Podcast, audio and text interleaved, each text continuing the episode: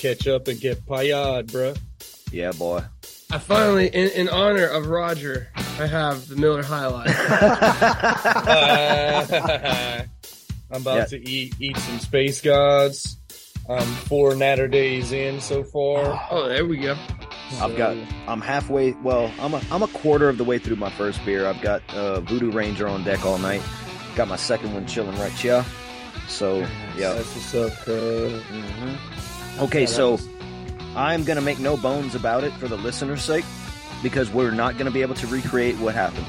Um, there's just, well, there's just no way, you know, like you can't expect that. So, but I feel like now that we all know each other and have talked, that we we, we got the chemistry.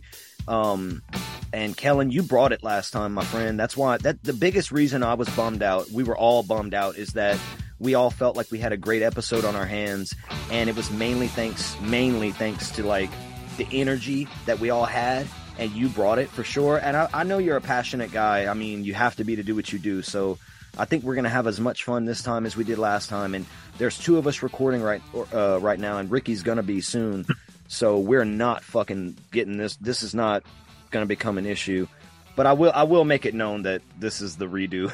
I just nightclub. See, and now the nightclub has a lost episode. So Yeah. yeah. There you go. Uh, exactly. So here's a fun little fact that you guys will only know now. And I don't know, I think maybe one or two people in the Discord. So Gone is actually not our first movie. Hmm. There's a movie called Lost Dog that is in the ethers that does not exist. And it was basically our first attempt at making a movie.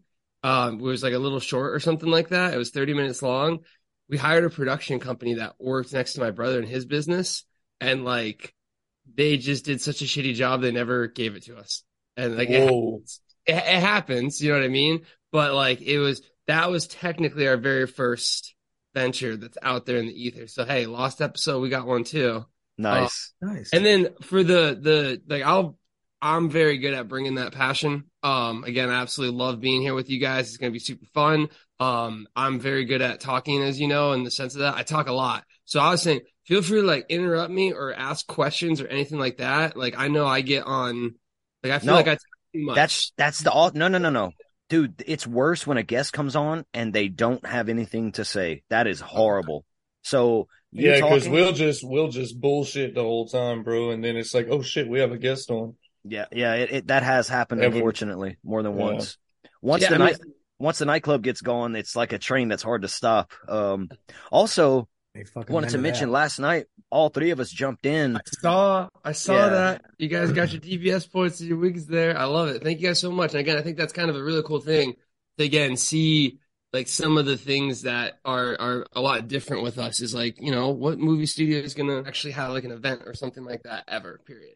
So I think that was really cool. Appreciate you guys showing up supporting it. So here's the thing, I have a theory that this is gonna be a better episode. And I'm gonna the reason I Oh. say this, the reason I say this is I look at film that first take is always trash. Not in a mean way. It's just that first take is your worst take. Not the second, third, fourth, fifth. So we got the second take coming right here. I'm excited for it. I think we're going to do a great time. And again, this is a blast, guys. So I'm really excited for it. That might be the name of the episode. The second take. So you're gonna start with you, you, you're gonna start with welcome to the nightclub. So we fucked up, and I'll, yeah, I, I, I, I got, I got a little. I mean, I don't have Okay. anything written, but I, I knew, I knew I was gonna, I knew, yeah. So, and and the the first part of this, because he already dropped some lore, we might have that kind of like how we have with Roger, the pre-show little bit of pre-roll Well- banter. We had, I mean, we had two. Gone, we lost the footage too. And Devil in the Room, I thought I lost the footage, and that was like an onset panic attack.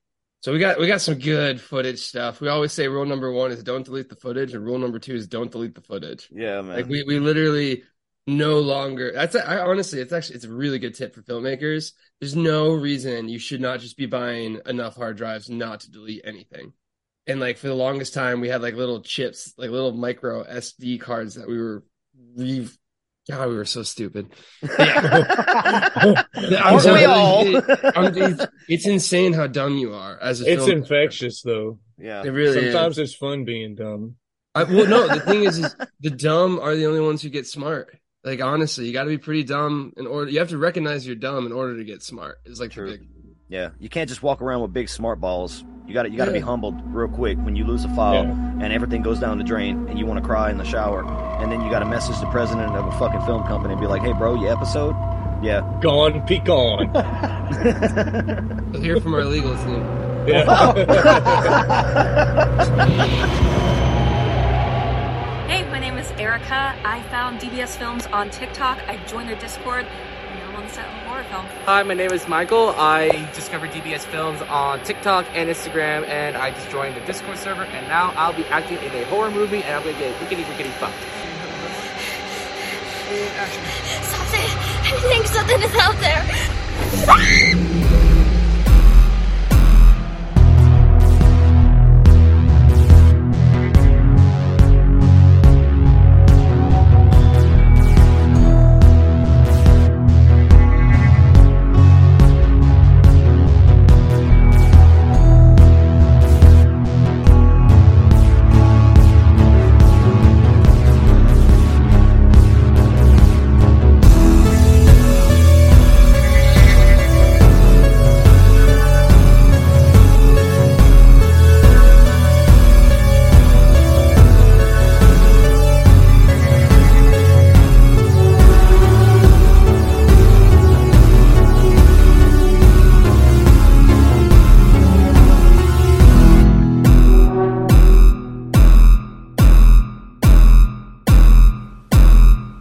to the nightclub where we are the ones who do a fucking double take, triple take, quadruple take. I hope to God not. Uh, I'm Travis Maxwell Boone, witch doctor of Doom, and I'm here to say I'm so sorry. But adding to the nightclub lore, we have a lost episode floating around out there with tonight's special guest. It's somewhere in the ether. Fuck it though. Uh, tonight I'm joined by my boy Kaboy. it's me, three six Rick, NY Rick, All jump scare Ricks. Jesus. All them Ricks. Where'd you get jump scare Jesus? I was watching Evil Dead Rise, and I was like, jump scare Jesus. That might be a cool rapper name. Yes, yes, So, it definitely is. Also with us tonight, the motherfucking keeper of the contracts and binder of the souls. It's your boy, Grindhouse. Always here, always present. The Woo. second time. Woo, yeah, to do it all over again. And we don't mind doing it all over again because we had fun on something that no one's ever going to fucking hear, but fuck it. Joining us tonight from DBS Films, we have a very special guest, and we are honored that he came back despite our fuckery. I say our fuckery, my fuckery, because I was the only dumbass recording last time. And um, now we're all recording. So, three ways to Sunday. We're going to get this episode out from DBS Films. We have with us Kellan Rudnicki. Thank you, sir, for being back on the nightclub. Oh, it is my pleasure. I had such a good time the first time. I even said in that episode, I can't wait to be back. And lo and behold, here we are already. So, you know, again, I had a great time last time, guys. I think this is going to be an amazing podcast. Um, excited to do it again just because, you know, I think as I was mentioning in that first episode, you guys are really the, the type of people we want to make movies for. We want to, you know, embrace the horror elements, all that good stuff. So I'm excited. And, you know, one thing that I, I even mentioned, I think it's going to be even better. So everyone listening, you guys are super lucky now because just like in film, that first take is usually the worst take. So it only gets better from there. Boom. And also, I have a theory, a conspiracy theory, because I'm a little conspiracy freak.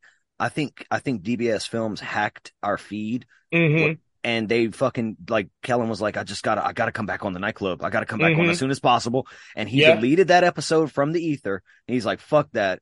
We're doing it. We're doing it live. We're gonna do it again. Yep. yeah. Well, I mean, as you guys know, hold on, ready?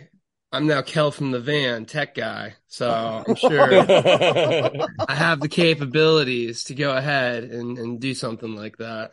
This is amazing. Yes. Well, I want I want it noted for the record that in pretty much every review I'm leaving, um, every comment I'm leaving somewhere, I need you to know that my jokes about getting Kellan out of the van are good natured fun. Just I so you love know. him. I, I I love. I'll see him. I'll see him get out of the van in like. I I I really do think that's hilarious because I mean the whole time he's just chilling in the van, not doing anything. Oh, he's van Finally. jockeying, bro. And He's I mean, playing Phasmophobia in there, bro. yes, he is. I was doing a live stream, you know, talking to the Discord, and then my team gets murdered, so I have to go save them. I will say I did try and run, like I tried to pull my best Tom Cruise where it's like, how can I make this run look badass and whatnot? So when I finally do get out of the van, I feel like I do get going. But uh, yeah, no, again, I think whatever paranormal effects happen to that first one, it's definitely a pleasure to be back already. It's fucking Ricky's fault because and Grindhouse because they're always playing Phasmophobia and they probably got a goddamn curse on the goddamn nightclub. Probably. You fucks, you got that gree Maybe. Got to get rid yeah, of that. that monkey paw. Yeah, bro. Yeah. The hell. Okay, Yeah. let's turn tonight into some some good some good hoodoo, and we're gonna do that voodoo that you do over there at DBS. And to start us off, Kellan, we ask everybody who comes on the nightclub because we some little horror freaks, y'all them horror freaks. At what age did you get into horror film? So for me, always love movies. I mean, movies are just the, the biggest thing. Like I, I really enjoy a good story. You know, I think it was something that was like hardwired into me. You know, always enjoyed like just different types of reading classes and things like that. And I think that in itself like set me up for just getting hooked on horror. And the one that I point to as my the big moment that hooks me on horror and movies to a, a really big degree was when I watched The Exorcist, and I think I was like five or six at the time. I was watching it with my family. I was the youngest. So, you know, hey, all right, let's just put on The Exorcist, it's fine or whatnot. But I was at that magic age where it's like, you don't necessarily know what a movie is. You're just watching something on TV. And I was so positive I was going to get possessed. I was like, dude, I am next. My head's to be spinning around. I'm to be shooting that pea soup out, like guaranteed. And I just remember like barely being able to look, like the pure terror and fear. And to me, you know, in the moment, honestly, probably not the best experience, you know, just being terrified thinking you're to get possessed or whatnot. But it created a moment that like I'll never forget. And I think, you know, as you get older and older and you get more memories and stuff like that, I guess it'll clearly point back to what that movie did and like how it kind of, you know, shaped me. And I'd say there's plenty of movies that have to some degree, but man, horror movie, that one right there. And then, I mean, from there, I got, I really fell in love with just the style of horror making or filmmaking or horror films. You know what you're to get. It's usually focused on a concept more so than like a famous actor or something. So you usually have something pretty specific in the sense of what you're to get into a plot wise, which I love. And then, you know, things like Saw, Paranormal Activities, all of that kind of early 2000s, 2010s horror movies just kind of solidified it to easily be in my favorite genre. Let's do a roundtable because I think a lot of people who might be listening to this episode are going to be first time listeners over from the DBS crowd. The, the first film I saw that got me into horror that I can remember where I'm like, I want to absorb more horror, I'm going to go ahead and give it to the original Evil Dead, which is probably my favorite horror movie of all time. Saw that as a kid, scared the shit out of me. Thank you, Dad, uh, for recommending that movie. Ricky, what was the first horror movie that you ever saw where you were just like, "Oh fuck, son, it's time. It's time to So- dive." So as a kid, I was scared of everything, bro. Like, look who's talking to when the toilet comes alive and it's talking. That's scared. That that had me genuinely scared to take a shit. So, like, Not anymore. not anymore, no. But No. the earliest the earliest memory of an actual horror movie has to be either The Thing or the It miniseries. Both of those traumatized me severely. Tim Curry is a beast. Bro, like that the It the It TV series like show had me fucking scared to take a bath, dude. Like I don't know for how long. Probably for like a month. I would just go in there. I wouldn't even close the door, bro, to the bathroom. And I would run the water in the bathtub and I wouldn't even get in. I would sit on the edge of the tub and I'd splash some water on my head to make it look like I, I took a bath. And you, then were, I would fucking dry off and leave. Like, hell no. you were Boy ain't coming out the drain on me, cuz. You were faking, you little dirty naughty boy. Oh yeah, I was a little dirty freak. But when I was also really young, I, I happened to watch part of the thing, and the part that fucking traumatized me was when the homie's head is like separating from the body, and you have all those gnarly green fucking tendrils snapping, and just the expression on his face, and then he grows legs and eye stalks, and just that imagery had me in a place where every time I closed my eyes, I was mortified. And so that actually put me off of horror as a kid. I was, like I said, I was a scared ass kid. I couldn't, deal with all that shit. It was a little bit later that I really got into it. But Would you say it was the nightclub that got you the resurgence? halfway, Kind halfway. of, kind of, kind of yeah, there. because like not? I've always been into like the Alien franchise and different franchises here and there, but like doing the podcast with you really just fucking threw me in the ringer. Like I was watching five or six random horror movies a day when we first started this shit. So Yeah. Grindhouse did the same thing. He had a he had another like horror reawakening, but before the reawakening, GHZ, how did you get into horror movies? Well, now I have to go ahead and date myself here, so this is going to be fun. Um, but the first movie that I can remember seeing that scared me was The Fall of the House of Usher. Oh my god. Been Um, surprised, boy. Well, yeah, I was I was in the back of my wagon going off to the Civil War, and uh, that's anyway. No, but as a kid, that was one of the first earliest ones I remember seeing that kind of scared me, and it was more it was more the end of the movie, the fire and, and how the house was consumed that scared me. Um, but into like what actually got me and what I fell in love with. I think you guys know that for me, it's seeing Night of the Living Dead and then Dawn of the Dead '78 on one of the late night Saturday shows is what really cemented my love of horror and moreover my love of zombies. But um, the original, yeah. my original scare was the fall of the House of Usher back in the Civil War. Dude, I, since you're bringing up Night of the Living Dead, I want to bring that up too because I was in maybe the seventh grade. And so my parents were damn near lifelong friends with one of the teachers at the high school that my sister went to and that I would go to also. Shout out to Kidder.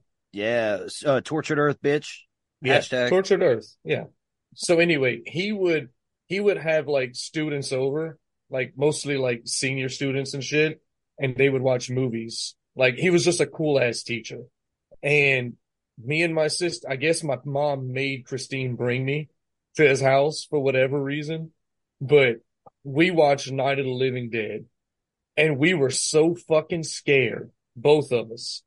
Now keep in mind, my sister was like a fucking she must have been like a fucking sophomore or a junior. And she was terrified. Like she was about to cry driving on all those gravel roads because like- of fog. It was foggy and dark and It shit. was, it was like the beginning of Night of the Living Dead. It was like, it was like the fucking movie, dude, Yeah. on all those old gravel country roads and shit. Mhm. But getting back to my point. Yeah, my sister's a giant pussy. She can't watch any horror. Literally. she's still free. She like she's still freaking out about watching Night of the Living Dead 15 years ago. nice. But um, but it's just the image of when the little girl like has the fucking I don't know what you call it, the short little Garden sharp spade, shovel, garden yeah. Spade. garden spade, trowel, whatever. When she's stabbing her mom and like the fucking music cues and just that imagery, like always stuck with me. And I I want to say that's when I got, I, cause I was scared, but I want to say that's when it was fun. yeah, So maybe we could point at that. I like all of that. Yeah. Um, I, and I think that's a really good point because I do. I think it's almost kind of like when you really love horror, you go from being afraid of it, like that first initial, oh man, I'm terrified of it. Then you start liking it. And I go, Evil Dead was mine. Like, I was a little bit er- older. I finally watched Evil Dead. And like, you understand it's a movie and you're like, this is pretty. That and then Nightmare on Elm Street was another one. Nightmare on Elm Street was really scary to me, but then it was the first time I was like, man, this Freddy Krueger is pretty dope. You know what I mean? Like, it was, yeah, Freddy's it was the yeah, it was the first time that I I saw it from the other perspective. And again, I think you go from being afraid of it to then you know enjoying like I just love the elements of it, and then I think that just creates like the level we're at now, where you just have the respect for it. You just you know it's it's such a unique and awesome genre, and there's so much about it that I think is is just it's. I mean, hands down, favorite genre. The one thing that you know we did mention about Oh, is like yeah. you know, I wouldn't want to do any other like genre out there, like rom com or anything there. Fuck Horror no. definitely Maybe, maybe like most- cheesy fantasy. Maybe like Yeah. cheesy 80s style fantasy, like yeah, some Hawk the Slayer shit, but like horror. I mean, we're- we're gonna Horror is what definitely- it, what it is, cuz. We're gonna Yeah. definitely look at branching out eventually. But like, if it's like, yo, you gotta pick that one genre, it's like horror. Oh yeah, like, 100, just- 100, Not even, not even a question of it. Horror is like the most expressive genre, I think. I think you can do anything within the wheelhouse of horror and it still remains Yeah. in the horror camp. And but you can express so many more ideas. Horror films, once I once I found my love and passion for it, I mean I started writing short stories in high school. Me me and some friends would share them and shit like that. But Kellan, once you knew that you wanted to be involved in making movies, making horror movies, what steps did you take? Like, what was the beginning process of all of that? So I mean, like it, it really is kind of a crazy series of coincidences. I mean, the biggest thing is, you know, um, along with my brother Brendan, we're DBS Films, you know, making movies for our fans with our fans now, and that only, you know, motto came about a year ago. So like that just kind of shows how rapidly changing things are. 2016 is when we first started making um our movies, but the big thing for me was, you know, I always loved movies. Like I kind of was mentioning with when I got hooked on horror. I already naturally love stories. Like I was just really laser focused. I feel like even as a kid, like I always remember was like the reading comprehension and things like that, or just like I'm like, oh, this is it, this is the plot. Like it just snapped to me. Always loved it. Love telling stories. And there's a game called 3D Movie Maker that I got addicted to. Like, and you would just dr- you drag these little people, make them do different things. You could add voices, and I must have logged like a hundred hours. I made little shorts about my family doing things, like all this stuff, and like I think that was something that was just naturally part of me. Um, and I, you know, for the same thing, believe that my brother has kind of a similar hardwire in that sense too. But the whole actually making movie things was kind of just a, a coincidence that fell after another. Um, I did film in high school, and he shout out to Carl Boehm, who was my teacher there. Huge horror guy. Again, it's the best. Of course, they're going to be the best. I really enjoyed that class and doing film. I made two short films. First one was Razor's Edge, which is a mockumentary about a Razor scooter tournament where I play Maximus, play Maximus Ridiculous Savage. It's on YouTube. I highly recommend watching it. I, I'm blown away by how good it actually is, knowing just how difficult mo- filmmaking was. Like I, I had no experience. I was just like, all right, this is it. Thankfully, it worked. So then made another one. Um, it won the film festival, and then when I went to college, I just did business because you know film school. We talk about it all the time. It is a tr- tricky track to go down, and I was basically like, I'll just play it safe. You know, let's go ahead. Let's just do a business degree. And my brother did the same thing, but he got into uh, the publishing business, which is like with books and things, and he ended up. Um, you know, having a, a, group of writers. He was basically a publishing and promotion was kind of like a mix of it. So like he would promote people's books and like he'd release his own. And with that connection to Amazon, when Amazon in 2016 was like, Hey, we're going to launch Amazon Prime video, they basically gave us what we were looking for because we always approached this with a business mind, which was, Hey, we have this thing that we can put your movie on so it can potentially make its money back pretty easily. And that kind of kicked the gate open because I feel like, you know, had there been a more clear path, and this is something that's really big with us is giving people the opportunity, but you know, if so many, so few people are very talented and you still don't get that opportunity. And I think, you know, we were in the right place, right time. We have this business mindset and you know, we've I cannot say it was easy. You know, we can even go into the different eras of it. Those first oh, few no. I, terrible. I, that's that's what I want to talk about next is is the early years of DBS once y'all decided to make the company. Like tell me, yeah, please tell us all about about the early years of of y'all making these movies and maybe the, the trials, the pitfalls, the the lessons learned. I think the fun part with this that we always joke about is like it gives you so many things to just look back and kind of laugh on in different ways. Um, so like there's a lot of different things that just really came up for every single movie. We lovingly refer to our first eight movies as the Hateful Eight. And here's what I will say again. Every single person who was part of these projects did a fantastic job. Most movies that are set out to be made and that they start film like most scripts never get finished. Most scripts never get filmed. And those that film, most of those films never even get uploaded. So it's like, it's a daunting path just to do it. And then to have a film that was managed to make its money back. So, I mean, we kept the budget small, so we got the money back.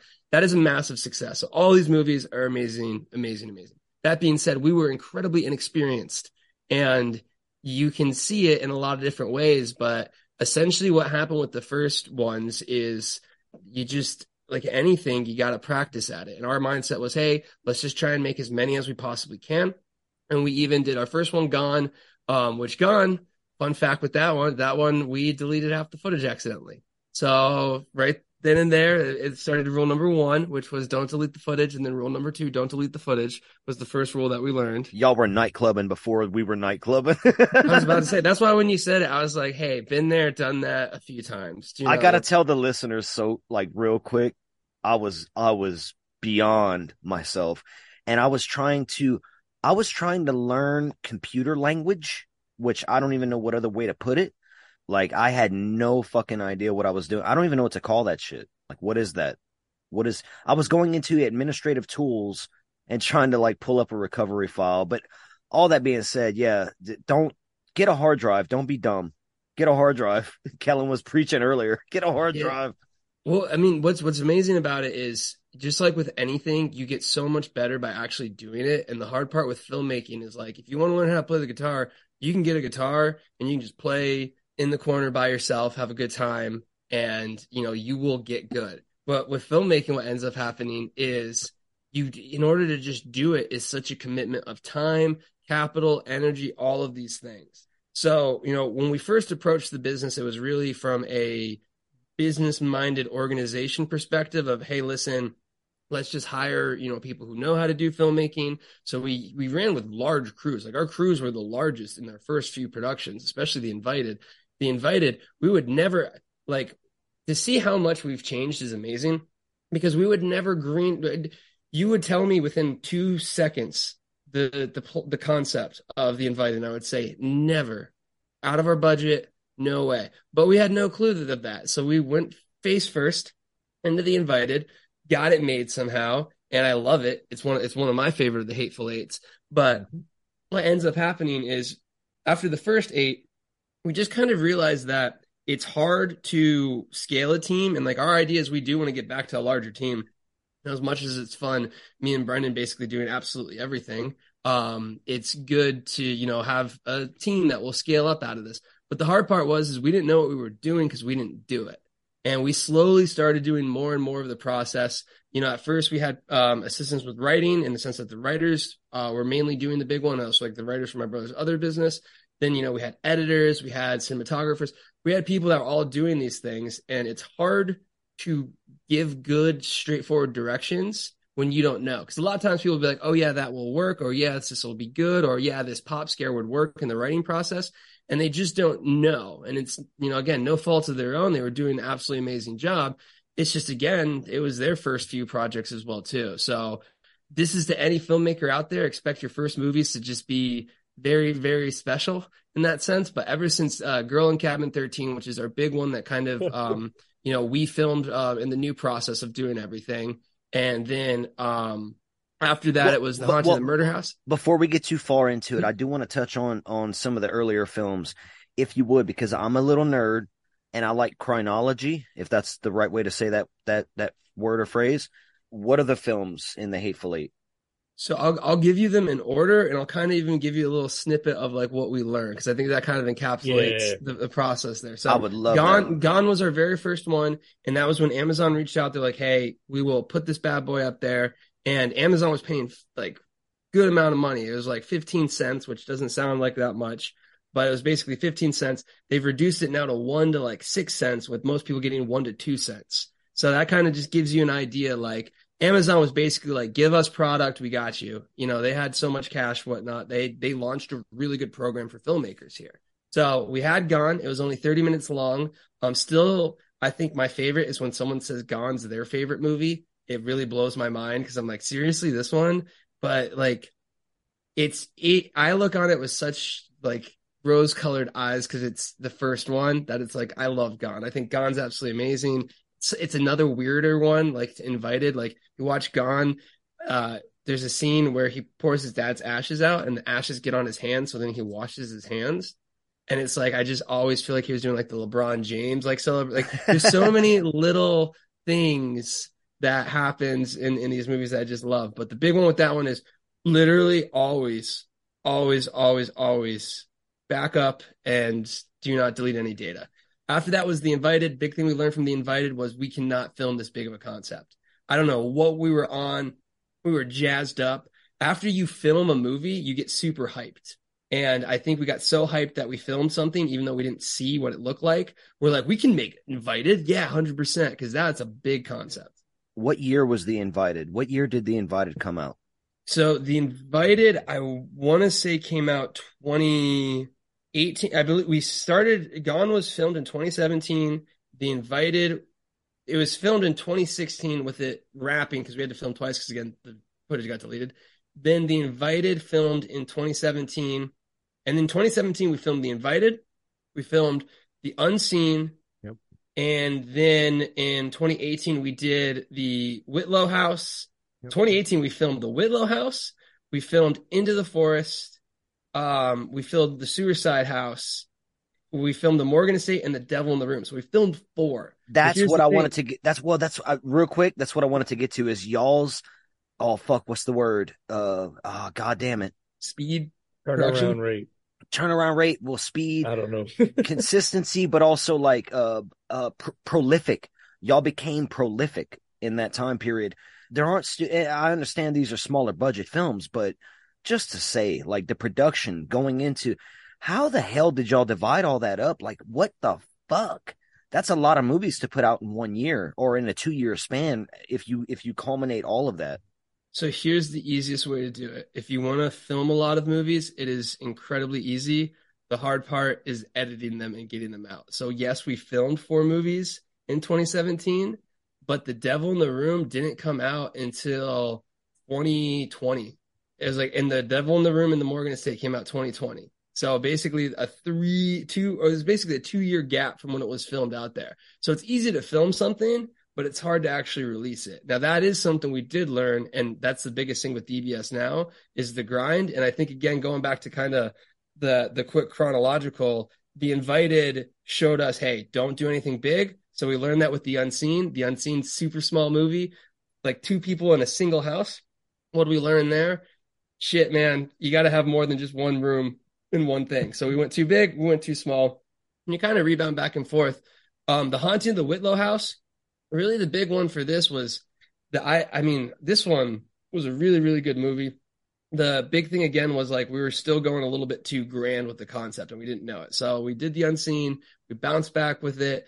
Um also find a place that has working plumbing and AC. Like, That, that is Plum- not a plumbing. place to put. Look, I will take plumbing over air conditioning. I'm just saying. I would rather not smell everyone's shit, including my own, versus being able to fucking, So- you know. I'll go It- shit like a bear in the woods, dude. Well, I will it- too, but what if you don't have the woods?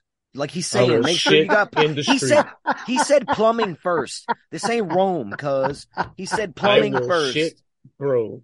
If I'm Well- in New Orleans, bro, Well, yeah, if you're in New Orleans, it's a free for all. I mean, we could just fucking shit on the Bourbon Street sign.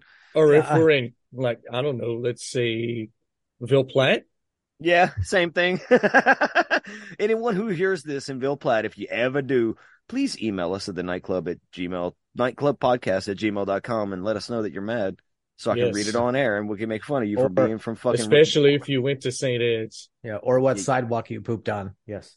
or that, that too. I want to know where you took a shit. To be fair, the plumbing did work. We just the water wasn't running. So yeah, I always had to fill up the the toilet for Mhm. and like That's still fine. inconveniences- That's fine. Yeah, I mean, it, it is. It's fine for like one or two times, but like on a seven day shoot, when you're just like, oh my god, like I'll be the toilet filler. gallons. I'll, I'll fill the toilets. hey hire man, me. that's. I'm sure. I'm sure there's some dude on Hollywood doing the same thing. But uh, Me. Yeah, he's called Uh, the piss, he's called the piss boy. Piss boy. yeah, piss boy, Hello. come here, come Hello. hither, you I'm- there, piss boy, I'm come here to hither. dump the water to fill the piss bowl. So That is- I'm curious. I have a question. Obviously, we know you very well through your Discord. When did the Discord become part of what you like, such an integral part of what you do? And I ask because I'm fairly new to Discord. Say, call it three years, maybe. Um, when did you guys figure out that building a fan base was going to be more of an, of an electronic exercise than it was maybe a word of mouth? Because you know the, the internet's so prolific everything is so prolific online now and passing out uh, cards in the street and doing whatever else is probably not the way most people do things. You know you're not going to stick a dbs flyer under a windshield wiper anymore. So so how did the discord become such a such a huge part of what you guys do I think that's a perfect segue, honestly, into kind of the next era of DBS because I think the Hateful Eight gave us the production value. Like the big thing we we earned from that is like we were able to write and film a movie or write and edit a movie. We did a very little bit of filming, but then we also like uh, ended up having a commercial business that we started of filming other things. So we basically secured the production through the Hateful Eight in our mindset. Now, what ended up happening is absolutely amazing. I still, again, if you had told me what we would have with like an 18,000 person Discord, people who are just the most wholesome, amazing things. I mean, if you ask me what the difference is with DBS and any other studio, it's the fact that we make movies for our fans with our fans, and we actually do it. We just cast 11 people from our Discord community be a part of our upcoming uh, Bigfoot horror movie. And the reason that this developed was just again kind of like tiny events leading up and the perfect moments because I never would have guessed that we would have a Discord. I never would have guessed that we'd have this fan base. I thought we would just be making these movies.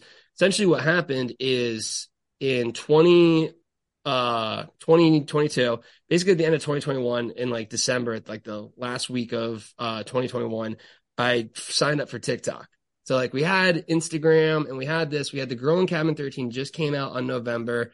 Um, so we had the in Cabin 13 out and I was like, well, I want to try and look at promoting this movie more. But really, it was just kind of out of the blue. I decided to sign up for TikTok.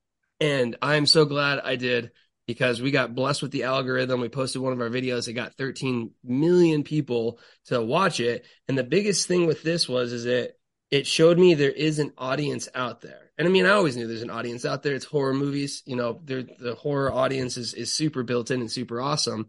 But there was an audience out there that was craving the connection of working with the studio. And I, I, again, you know, horror people are usually the most creative people, in my opinion, because it's just a genre that typically when you, you know, talk to these individuals, they have some type of creative outlet and thing like that. So they found us and we had a vocal few people that for the first time were supporting us versus, you know, just being like, Hey, these movies are low budget garbage trash, which again, we totally get that because you're comparing it to the multi-million dollar movie, literally one click over on Amazon from us. So again, I totally get it.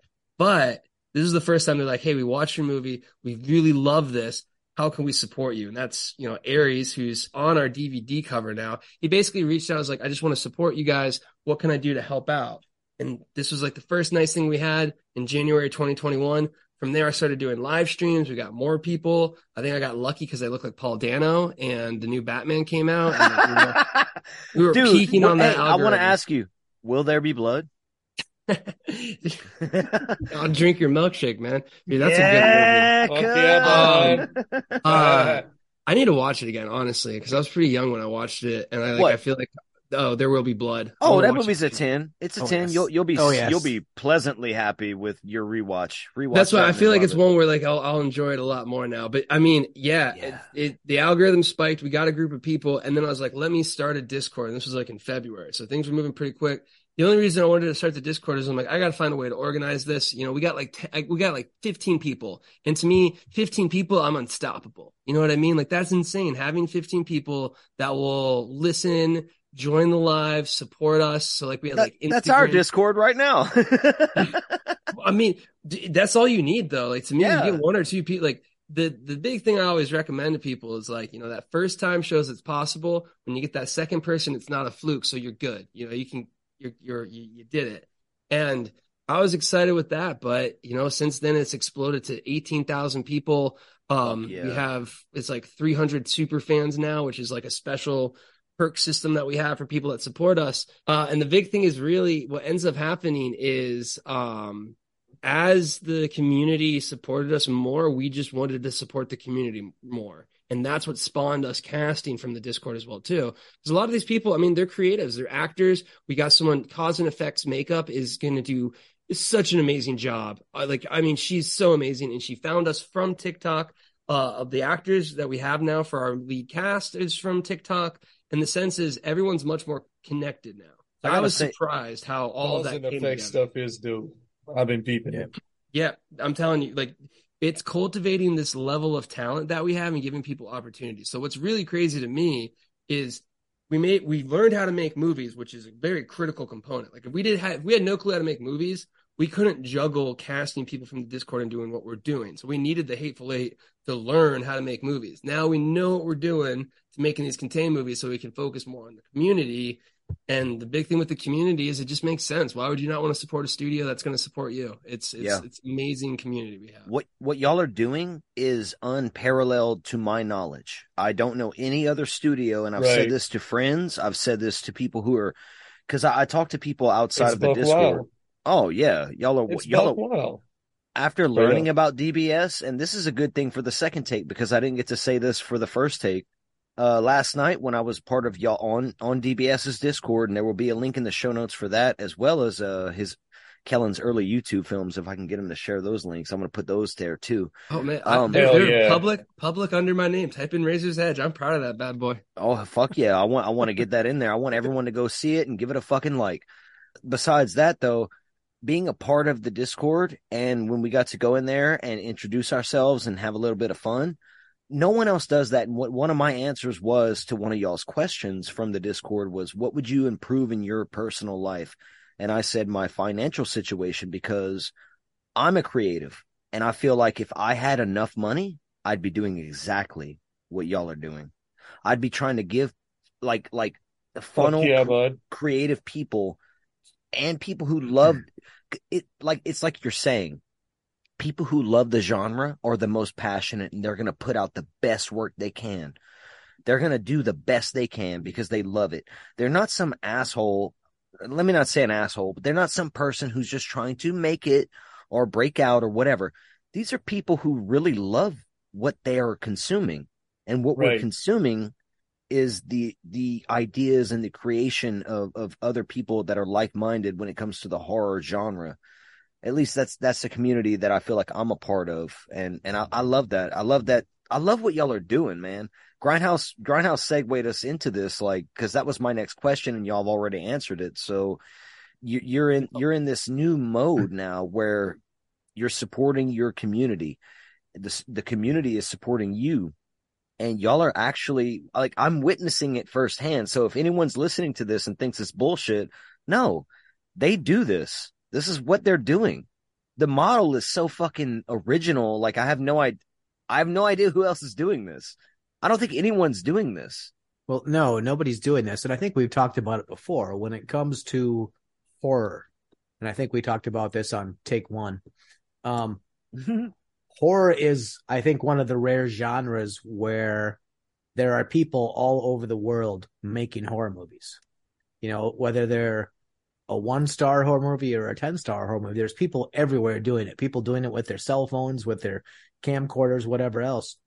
And it's unlike any other genre anywhere. There's nobody making low budget fan fueled rom coms. No one's doing that. you know, If they are, no one's hearing about it the way they are like horror, right? well, maybe they're doing it, but they're doing it and it's a short film or they're doing something like that. Nobody is making a full 90 minute low Or- budget fan film. Nobody's just, it just isn't happening. And I guess to- the, the other way to say it though, Grindhouse, is that like the fans are not as passionate, right? that's kind of where I was going is that horror has a passionate fan base. And I think the thing that DBS does, and this is what DBS does so well, is that they have built a community with their Discord of not just films. There are people in there that play video games. There are people in there that draw, people that paint, people that do special effects, people that write stories. And A lot of good special effects artists. I look at the fi- Ah, the pictures all the it's- time. it's Yeah. it's Yeah, it's it's wild. incredible and so but this community the the cool part about this and and, and, and i want to say this and, and, and i want to everyone to take this with a grain of salt when i first got into the dbs discord and i saw how many channels they were i went holy shit I purposefully sent Grindhouse in there. I'm gonna, I'm gonna. uh, He- we didn't say this on take one. We didn't say this on take one. he I- he I me sit- into the matrix Yeah, just boy. like mm, yeah I, I was like here's Grindhouse because he's so new to Discord, and I, I'm gonna admit, Kellan, at first, I was even overwhelmed. I'm like, It's overwhelming. She's, Whoa. she's a beefy she's a beefy server now. She's got a lot of channels. as a newcomer to Discord, and again, I'm, I'm, I'm new like Grindhouse to Discord. Like I don't Yeah, know. so am I. I'm fairly new to it. So it's a little overwhelming, but it's a big Discord, and it, there's a reason it's a big Discord. Y'all are doing a lot of things. Y'all are juggling Well, a lot, And Correct, so, that's- so I get it now. Like at first I was like, whoa, whoa. And I sent his ass in there because I'm like, Grindhouse, go, go, go over to DBS and, and see what the fuck. I, I love I love how you sent him in there we immediately infected him. He came back. He's like, "Come on, come He- on." yeah, no, oh no, he I- oh, did. for the he for came the back. record. He No, had DBS record, mugs. He had DBS jackets. That motherfucker said For DBS. record, last night I drug the, I drug these two bitches kicking and screaming in there last night just for the record. Um, Kicking and screaming. Maybe I was trying to figure out how. I, I, it look, Oh, I was it was more in- it was more whining watched- and crying. That's fine. I Anyway, hopped here's in and watched the movie with y'all, bro. I I love hopped in and watched the movie with y'all, bro. I was happy to do the introduce you part, but Yeah. I was trying to figure out how to do it necessarily. And they were like, you got to raise your hand. And I'm like, okay, fuck. I didn't know. And so yeah, so so di- Discord etiquette Mm-hmm. notwithstanding, because you guys are from Louisiana, etiquette's not something that they teach down there. Huh? Uh, anyway, uh, Mhm. my my point is like once you get past the because it is a little bit overwhelming. Once you get past it, the reality is there is something in there for everybody. yes. Um, and I've said it before. I have I have engaged in the the video gameplay. I have I have had Kellan throw me over his shoulder and drag me across a, a cemetery and then hang me on a hook playing uh, Mhm. playing Dead by Daylight. I have Kinky. I have hung out with a couple of the mods and done the writing power of hour or writing hour of power, and that has got me writing my story again. And I haven't touched my story in ten fucking years. And I brought it back out and I'm writing it again. And shocker, little secret, it's about zombies.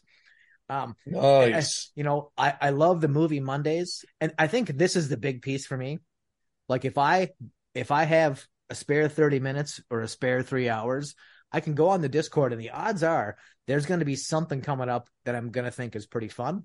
And the people there, I think as Kellan has said, the people there are fantastic. There's nobody here that's out to bash on anybody or to hate on anybody. It is a horror community, which on the surface, I think to the average person, they'd go, well, oh, so they all have black eyeshadow and they're all weird and what, and it's like, no, no, they're not. They're the nicest people you're ever going to meet, you know, and they're super supportive. And it's like, hey, would you read my story and tell me if it sucks? And 50 people will go, yes. You know, I mean, and that's, That's dope. That's dope. Tell someone their shit sucks because they need to know so they can make it better. well, it but better. I, I, well, I guess my point is, is that I don't think anybody would tell you that it sucked. I think, Well, yeah, would not be ugly. Con- constructive here- criticism. the I people mean, here will say, well, what if you changed this? Or what Yeah. if you did this? Or what if this happened earlier? Because I've had this ex- exact experience uh, in their Discord. So the community that you have built is, and not trying to downplay the, the movies because I love your movies. I think the community that you built might be your biggest success. Oh, a million percent. I mean, the Ooh, the that's the the awesome- community the community is is our biggest asset, and we we straight up recognize it. And the cool thing with it is that then means the more we reward our community, the more people we cast from our community, the more we show that we are invested in this. And you know, again, to give you guys an idea, listening out there, there's a ton of events going on all the time. There's usually a lot of chats, a lot of voice chats and things like that. So I will be, yes, it is super overwhelming. And I'm like, what channel can I cut? But as you mentioned, there's like a little group. It's like, well, then the car people are going to be upset and then the sports people. So it is a little bit, you know, at first when you join and hop in, it can be a little bit intimidating. I mean, I know when I was like first using Discord, I was like, this is crazy. But once you get the hang of it, it really is just designed, as you were saying, to be that. And I think Travis, you brought up a really cool point where, you know, you were saying, like, unfortunately, you were limited, you know, creativity wise, because it costs a lot of money. It just, it just does. In order to even be a creative nowadays in the Hollywood system, you typically need to just be rich or a Nepo baby. Like, that's kind of the two big paths. And then it's like, oh, you're neither of those. Well, there's like a mountain that you need to climb to even come close to having the same opportunity. And what happens is, so few people have an opportunity. And to me, DBS is about providing an opportunity to the people who are giving us the opportunity to make the movies. And that's why it's such a cool success, like a flywheel that just becomes a snowball. I told someone from our Discord to go to y'all's Discord because they have aspirations of being an actor. And I was like, you, you know who's, go- you know who you're going to have a good chance with if you really want to do it and you really want to dedicate your time and yourself. There, no guarantees, but I'm saying this is the place. DBS Films is the place. If you find yourself wanting to audition for something, they have a section for that we're blowing your discord but i mean it, it's just there's like Grindhouse said, there's something there for everybody. So once y'all had this model intact, y'all are here now. Y'all are caught up with the social media at the like the height of this production company. Would y'all call yourself a production company or a filmmaking company or what's the term? You production say? studio would be like the technical term if you look at what we're doing. Um, but like a lot of production studios don't do the writing and like they kind of manage production. So it's uh-huh. it's very rarely like a production studio is usually the finance element of it, but they're technically what we are in the sense that they get the finished product and they hand it off. But what most production companies do is they usually just sit in an office and like, here you go, you do this, you do this, you do this, where we do everything. So it's like it's a bit unique. Um, but definitely I would say production studio is our focus because the idea again is we'll scale up to then we have teams as well from our Discord that we basically uh make movies with. Well, that would be dope. Um, I would love to do that shit. um, well, sure. it's true. I, have I've made short films in the past, and I've always wanted to be a filmmaker. It it we want to enable it. I mean, that's the thing. Like so many people, and the one thing I do want to mention that you're talking about the one actor from the Discord. Join us if you audition for every movie that we make, and if Snap. you support us. Snap, you, he's talking to you. He's, talking, he's talking, talking to you, man. Snap you you support us, you become a super fan, you will 100% be in our movies. And the reason for this, I can't tell you when. That's the hard part. I don't know which movie. We're going to make a lot of movies, but if you continue to do it, you will 100% do it. Cuz think about it. If you're willing to show us support over this time frame, you're you're doing things that help us grow, then we can make more movies. Mm-hmm. So it's a win-win. And that's why I to me, it's really right at your fingertips. If you jump in, in Grindhouse, I think you're the perfect example of this, man. You hopped in, you immediately were like, hey, we have these little, we have tiers. So it's completely free to audition. It's completely free to rank up to be a super fan. There's all these free elements, but there is way to support us because, you know, people, hey, it's like, I want to support you. So we want to make sure you get more perks and rewards from it. So we do have like some subscriptions and stuff like that. But Grindhouse, you hopped in, you're like, hey, I want to do this and get this. And you join the events. To me, joining the events is the biggest thing. Like again, you know, anyone can, hey, here's cash and whatnot there. But if you're actually joining the events, providing to it, I've had our a lot of the mods already have been like, this grindhouse zombie is really cool. So like this is the thing is like, yeah, as you guys because then what does that do? It makes more community and connections. So this is the thing that's really cool against to me is we're going to keep rewarding this. So it makes sense for us to be like, if you support us, it will 100% happen because it will because we'll have another supporter and then it grows it grows it grows and soon enough we're making we're making um any movie we want. I want to add grindhouse zombie is really cool. Yeah he is. He, yeah, he's he a is. really cool he's guy. cool guy. he, he cool fucking guy. I do want to say at, at one of the events and i it was one of the movie nights i don't think it was not forest of death but benjamin was in the crowd watching the movie with us um, I I made a I made a comment about Forest of Death, um, and it was, "Hey, city boy, I can't wait to fuck your girlfriend." And somebody in the Discord got all sorts of pissed off and was like, "You can see yourself out here. That's inappropriate." And Kellan totally saved my ass and was like, "No, no, no. That's from the new movie. Take a deep breath." And then they were like, "Oh, sorry." but for the record, the the guy that runs the studio popped in and was like, Nope. No, no, no. You're Yeah, I love that. I love I love that kind of backup. Instant that, clout. That, Look at all that clout. That is dope. No, but it's clout, but it's also like it's backup though. It's like, no, Hell this yeah. person's not being ugly. They're fucking just sharing our love of this movie that maybe you hadn't seen yet or you don't know the lines from yet. But you know what? They're quoting our films like this is dope, and that's what Grindhouse. Well, Grindhouse was, is in there being that motherfucker. Oh, I, I was so I, I, was sort of bantering with Benjamin, you know, and it just came out, and then somebody was so offended, and it was like, and this is gonna sound so stupid because like Ricky Travis, you guys know me. I generally don't give a rat shit what people think. I, I'm I'm generally kind of like take it or leave it, but it was like being part of this Discord is so fun, and you meet so many people. It's like, oh great, I made somebody mad. You don't want to make, like, yeah, exactly. You don't want to make Kellan, no upset. Kellan flung the van door open and came out. I did. Honest, honestly, I did. I did because I saw that. I saw that, and I was I was live streaming at the time too. Yep. And I was like, "Well, no, uh, uh-uh. uh no, no, no." Um, I mean, for us, the thing is, is it's thirteen. Uh, if you're 13 years or older, you can join the Discord. We have some incredibly talented, like younger, uh, uh, talents in the Discord, whether it's acting, or writing. Um, Lizzie, aka Liggy, as I call her, um, she was in the Horror in the Forest as the intro girl for this one, and I mean, she does these short films, she does these animations, and like I think that to me is super cool that we're providing this creative community to everyone out there. Like that's the reason why I think it is so wholesome is because the people that are joining our Discord are of that creative nature, and it, you know, it's like it's like what everyone usually mentions is is either a place for you to you know rekindle your love for some creativity, give you an outlet, give you the ability to talk. Because I think you know the one thing that you're mentioning about with like scripts is yeah, you can talk to someone, hey man, can you read my script? They're not creative. They're not going to give a shit. They're going to be like, yeah, man, I don't know. Or they'll give you like some feedback there. Whereas if it is someone who generally is another writer, which that's what you're going to be doing in the writing power of hour, Yeah. it, it's such a different connection. And again, I, I never would have thought that it would be this wholesome. I Huge shout like- out to our mod team and everyone because it's it's the nicest group of people. Hell Yeah, yeah. I mean, one one That's thing we, fucking we awesome, man. one thing we do is we have the challenges. So we have an acting challenge, special effects challenge, writing challenge, and screenwriting challenge. We did put them on hold because we are about to film our Bigfoot movie. We got guys. seven- Bigfoot! Seven days from now, we will be filming movie number 14, the Bigfoot Project. And this is going to be, we got a good team on this one. We got 11 people from the Discord. Rip a dick off. Eh, We got some, Yeah. there- Rip a dick off in your film, please. I don't know. I don't know if it'll be that appendage, but there will be some appendages. Be No, rip off, off. rip off Bigfoot's dick. That would be great. Oh shit, if you're gonna bring it, I want it to be three feet long and hairy. Okay.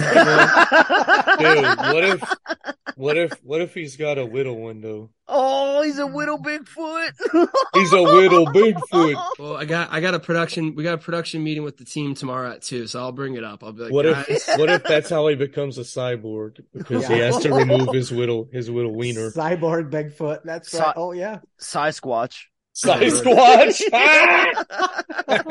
There we go. All you got to do is write it now, Ricky. So join the join the uh, join the writing of uh, Power Hour, and you can you can I write. mean, that's the thing. Like, To the audience out there, big things coming. and again with Yeah. like the challenges that we. oh, I mean, the, I think honestly, I'll probably do. So like, what we do when we're not filming is we have these challenges where it's like, hey, this is the prompt. Um, you get twenty bucks if you win it. So it's just a fun little thing that we did. But through those challenges, people that have won the acting challenges, surprise, surprise, they're cast in our movie. Mr. Wheeler is one, um, who did a fantastic job. I know they're acting. I see what they're good for for the role. So that gives us the writers as we scale up our writers room. The people that win the writing challenge are going to be there. In special effects challenge, we've had three people, as we've mentioned from the special effects challenge, who were so good work on our movies. So again, it's like this cool selfish thing we do.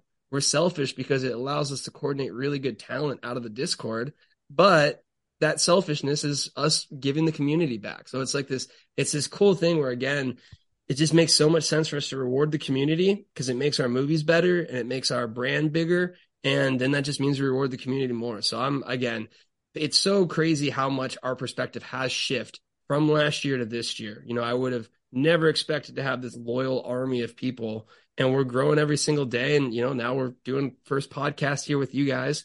So it's just so cool to have these moments of how we're growing. You know, like I mentioned before, this is super surreal to me. I never would have thought that I would be doing any type of podcast or anything. Like eventually, maybe I was like, you know, if our movies got to a point, like there could potentially be a podcast there. All of these means of us communicating by having this Discord has just opened so many doors for us. And I, I'm just super thankful for everyone involved. And I'm super thankful for, again, I'm going to keep talking about Grindhouse because he's, he's done a great job. You guys showed up. You guys did the introduce yourself. So I appreciate that as well, too. But like, I mean, again, the more people that are really cool, that are cool horror people that make our community better, it just it provides such an outlet for everyone. So that's just me. I can gush up. all day over this because this is they're the sweetest people, and they're making our dreams come true, which means it's my responsibility and my brother's responsibility to make your dreams come true by casting you in these movies. Like give it's not even you know oh hey you can go be in a movie. No, it's generally giving you an opportunity. People just do not have opportunities. We are handing out opportunities to passionate people here because they're supporting us and because they have the talent. Like that's the biggest thing. The people that find us are the actors, are the writers, are those people. You know, it's not just random people like, hey, I joined this because no, it's it's the horrors, it's the creative people. And Yeah. it's crazy, man. It's it's an amazing community. With the growth of the production studio at this point, And at the height of y'all's powers right now, after Murder House, after Forest of Death, which got rave reviews from a lot of different fucking critics, especially for Benjamin L. Newmark and his performance. But all that being said, the film itself has been widely received as really fucking good, man. How has this reception been inspiring the team at DBS Films? So great question. I think what the hardest part for me is with filmmaking is how slow it is. It's so painful to me. Um, in the sense that there's so many other businesses that like as soon as you have the product and you sell the product, you're good. Whereas filmmaking, it basically, you know, when we were first starting off, we filmed a lot of movies, as we mentioned in 2017, uh, only to have them released in like 2020. So like a three year gap. And the hard part is, is we filmed The Forest of Death in May of last year and we got it released in March of this year. So basically like a nine month period. And I think the hard part is, is I see DBS now with our production of A Cold Grave, which was the second one that we made, which was the Roger Project. So that one we filmed in January.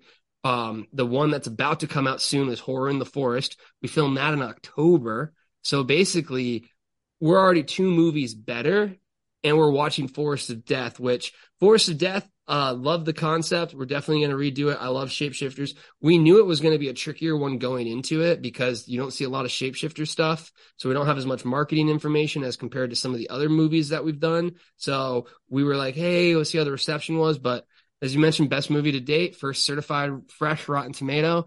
Um, so it's it's really great seeing that. And I think the big thing is every time a movie comes out, we end up finding more people. You know, the big thing with us with Girl in Cabin 13 is that really kicked the doors open because, you know, I, I don't think if we like it was number one on Tubi in horror, so a lot of people saw that movie. A lot of people like found us through the content that we were putting through the Girl in Cabin 13 so every single time a movie comes out, we get bigger. But like, what's the hard part is, is like we're so much better right now. Like, I can't wait for you guys to see a cold grave. I can't wait for you guys to see, you know, horror in a forest. Like, there's so much improvements, and I know the Bigfoot project is just going to absolutely knock it out of the park. So like.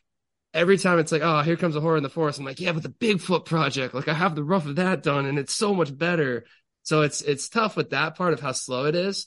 Um, but I mean, I will say we did make a big shift. The biggest issue with Forest of Death, why it took so long, is it was cinematic and was a bigger movie. We are on a found footage bender right now. And the reason is found footage is super easy to edit in the post production. So we can just speed up that process. Cause I mean, again, you make a movie for tens of thousands of dollars and you don't see a penny until a year. That's a very hard business model, you know? So like that's the hard part is getting up to ramp speed with all the movies. But the thing is, is every time we make a movie, the community gets bigger. The community gets bigger. They support the launch of the movie more. That movie does better. We get more people. So like it's this. The nice part is the flywheel is in motion. Um, but there's just a delay in movie making and all filmmakers out there. That's why you just gotta constantly be working. You answered my next two questions because I was going to ask about uh, horror in the forest and the Bigfoot movie. You gave us that scoop. I'm hype. Yeah. Oh God. Yeah. I'm Let's let's, I, let's I want uh, more let's- Bigfoot movies. Yeah, Oh, well, I think I think Bigfoot's gonna be a series. I mean, so I'm posting stuff now, and like I'll post it on YouTube, and I'll get people just like Bigfoot, Bigfoot, and like I think we're gonna find our audience there. But I was gonna say let's let's hype up Roger a little bit because Ben, Oh, he- he's you don't have to, bruh. We will suck Rogers That- right now. That You don't even have to boy. fucking well, try. here's the thing. Here's the thing. You know he's listening right now. I Oh, love yeah. it every time. Every time I have a podcast because we have our own podcast. I just know anytime I mention something, I'm like, all right, Ben, that's for you. I And he- can't wait to have him back on. I cannot wait to have him back on Oh, this yeah. show. But I love think Ben. Yeah, Ben's a great gem. example. He's a great example of the other benefit of the community is like imagine, you know, the stars that you love and the horror movies you love that you can talk to and hang out with. Ben did a watch party with the we did a watch party of the Forest of Death with the cast and crew there. And I really love how active Ben is in doing these events, promoting DBS and all those things. And I think that's just another cool element with it. And you get so I, I heard you guys were fans of Roger. Roger is actually how we found DBS. Yes. So Benjamin had reached out and was like, "Hey, I would like to do a podcast. What should I do?" And our good friend Poltergeist Poltergeist ID, OD said, "Um, well, hey, check out the nightclub. You know, because um, because they're fun. Um, they're they're not too serious, but we like to get in deep because we like horror movies. And and and Benjamin reached out and said, "Hey, I'm to be in this movie. Um, would you guys like to see it and then talk about it?" And we're like, "Well, sure." You know, and within probably a week of that, we all three of us were in your Discord. I mean, and now here we are. I'm Poltergeist, and I make inappropriate songs about horror movies. So basically, I just came to see some naked D's and A's for free. Take a peek, take a key. 12 cabins, 12 vacancies. 12 bodies, mother, pray for me. I might go psycho occasionally. One body too many, pray for me, cause we all go a little mad sometimes. No happy ever after, just chapter after chapter after chapter. Massacre, make the Ripper look like an amateur ambassador of the slashers. Michael! Lord of the dead, Lord of the dead. You can wake up in the coroner's bed. This is the hour for mourning and dread. Drain all the blood that was stored in his head. All of the apologies that you can muster from your dread won't protect you when you're bed. Nothing will from Pumpkinhead. This is not a dream, baby. This ain't Halloween, baby. Scene, this is what we call a scream, baby. Subscribe on YouTube at Poltergeist OD. Follow me on Instagram and the Slasher app at Poltergeist underscore OD. I think we talked a little bit about this on take one, and I and I wanted to ask again because I was actually at a con today, and I had a bunch of your cards, but like the the crowd was kind of wrong for it. Um, it was more of a anime, comic book, whatever else. But I'll going, them. going. Well, I no, I know. I just I was. It, it was. I got you. It was hard to stand in in this crowd with the the hot anime chicks and what it, it was really hard to stand out. Um, so I think we had talked about this before. Um, there's one coming up in Indianapolis that I'm going to go to, and we had talked a little bit about. And I think you and I collectively had the same idea. You know, a T-shirt that says "Ask me how to be in a horror movie," something like that on the back. So, do you guys have any plans to do anything like going to cons, like having a booth, doing anything like that? That And would be dope. And then do you think that you would ask people in your Discord to help you support that, like in different cities? Because you guys can't be in, you know, all these different cities at the same time. So, um, I wondered as a fan, as a super fan, a hero, no less, um, if, uh, well, but would you, would you ask your fans to do that? Like sign up for that and like go and do some of that stuff? Cause I think that would be fun. Cause I love shilling. So shilling is what I do for a living. I could, you know, shilling for you guys would be like, easy. we we always appreciate it. Um, hundred percent. I think the big thing now is really just the focus on the movie production because it is something where it's still a side hustle of ours. So we still have a full time focus, and basically we're just bringing out as much as we can to build portfolio because you do get residuals and things. But uh, I mean, yeah, hitting the cons by storm, letting people know who we are. I love that T-shirt idea. It's definitely going to be the next T-shirt. Is going to have like the QR code on the back. I was even thinking like you know, because I do, uh, I'll do like uh, races every once in a while, like 5Ks and 10Ks and stuff like that. Man, you have one of those with a QR code and you're just behind someone. It's like, oh, yeah, I guess I got to do this. You go to a park, you go to a con, anything like that. You can, you'll be surprised how many people, uh, won't, because people want to be in horror movies. So I think it's such a good message. The big thing though would be doing in person super fan events. So we want to do things like a red carpet in Las Vegas, super fans cruise, just Damn. all these different things where the people, because I mean, really, you form friendships in this Discord and whatnot. Um, there's actually a really cool idea that I have that I'm like trying to figure out what the the one is. I want to do DBS summer camp, so it'd be like an adult summer camp type concept. Oh, But Right. I would do it where it's an adult summer camp type concert for one week, and the second week The classic- movie. Yeah, we filmed a classic Yes. summer camp slash Yes. movie. Oh, yes, yeah, I had the same idea while you were saying it. I was like, if they filmed the fucking Okay, movie well, with all these people, Yeah, Dude. so I mean, that, yeah, I mean that's the thing. Like, Wow. do so much crazy stuff that you could do from finally doing. I, I think another big thing is like you know once we do scale up, we'd have super fan days for every single shoot. Where if you're a super fan, we'll say, hey, come on in. Like it'll probably be like the last day or so or something like that. Ideally, when we're wrapping, you can talk with the cast, get things signed. Um, and again, you know, we have big, big visions. We want to have our own big old production. Like our dream is to have a production studio with like four sets inside of it like four different houses or spooky locations that we could just film 24 7 in would just be insane. So you know, come die the facility, stuff like that, and do all this stuff. So we have big ideas. Um, but right now, like I said, it's it's focused on the movie ones there. But I mean, yeah, the the coolest one that we have, one of the people that met us at one of our um we did a film festival that was also like a shock fest. It was like a horror convention as well and a film studio person that met us there, his name's Irish. Irish is now going to be in two of our movies. So it's it's going to be something where you know we're going to continue to embrace the model however we can. Okay, well, don't be super surprised if I end up with a box of T-shirts, and if I need a cease and desist, go ahead and send it. That's fine. Dude, I, I tell everyone make as much DBS merch as you want. I love seeing all that stuff. I appreciate it. I have Um, a sort of philosophy: anything worth doing is worth overdoing. So, um, as as evidenced by Ricky and Travis's T-shirts, you know. So it's like if you're gonna own it, own it, and that's what I love doing. So yeah, I would. Like I said, today was fun, but I would have liked to have been able to shill better. So that's kind of what I'm thinking. So, like I said, if you need to send a cease and desist, go ahead. But that is uh, a, a please continue. Okay. That- I'll send you. I'll send you a please continue. yeah. Um, okay. Well, I think the other cool thing, you know, about when, like you were saying that Roger, you guys met us through Roger and watching Roger, listening to this podcast was the coolest thing ever, guys. Like I can't, I, again, you know, as I mentioned before in the Hateful Eight, the only feedback we got was like, you suck and you're terrible. Some pity reviews every once in a while. We're like, obviously it's a bunch of high schoolers. And like, I don't blame those one star reviews because again, we're up against these million dollar movies that are right next to it. Most indie films typically have like a 10x, like most indie films are 100, 200, 300, 400, 500K. And like we really are able to bat at their level, do a better job for like one tenth that. And that being said, what's really cool now is listening to the podcast and how amazing you guys were, how much you liked the movie.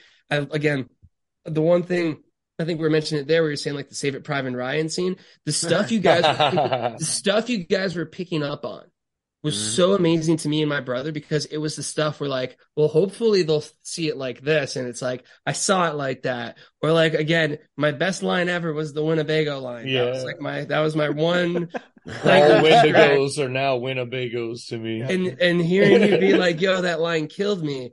That was such a cool experience for me. That was such a cool experience for my brother, and I just think, you know, like you're saying, those studios are Nightclub. follow the nightclub, leave a review. Again, you're gonna get five thousand DBS points. You're listening to this. I'm gonna make a big old post about this because I mean, it's so cool what you guys are doing and what studio like. Again, I think studios are going to try and copy what we do in the future. They're going to try and like yes, fake it to some yes, degree. they will. Yes, they will. Yeah. Y'all are oh. y'all are ahead of y'all's time. I'm telling y'all right now. Yep. We- Yeah, well, we're I mean, we're very anti Hollywood. I love it. Like we're coming we're coming for their lunch. We just need a crouton. You know, they don't really give a shit about what you think about what movies they want. Here's another remake. All of that stuff. And I What think y'all are doing is fucking revolutionary. we're taking me. them down. We're bringing the power back to the Well, people. And like do we- again, it creates fun connections. Like th- like these are the natural connections that come from our mentality that we have a studio and your guys' passion for horror. We're having this conversation. I love it. You know, I get to know you guys now, and I think that's the powerful thing with DBS is there's so many cool people out there in our community, and DBS just creates this little perfect like point to be like, hey, you like this actor? Talk to them. Hey, you like this movie? Here they are. Hey, you're a writer too. And then before you know it, you're hooked, and it's it's again uh, Hollywood's gonna get crushed. We're coming for 'em. Well, I mean, I think your your your expansion and your and your ambition is is super impressive. And I I meant to say this earlier and I didn't, um, but I'll say it now because I think it I think it bears saying.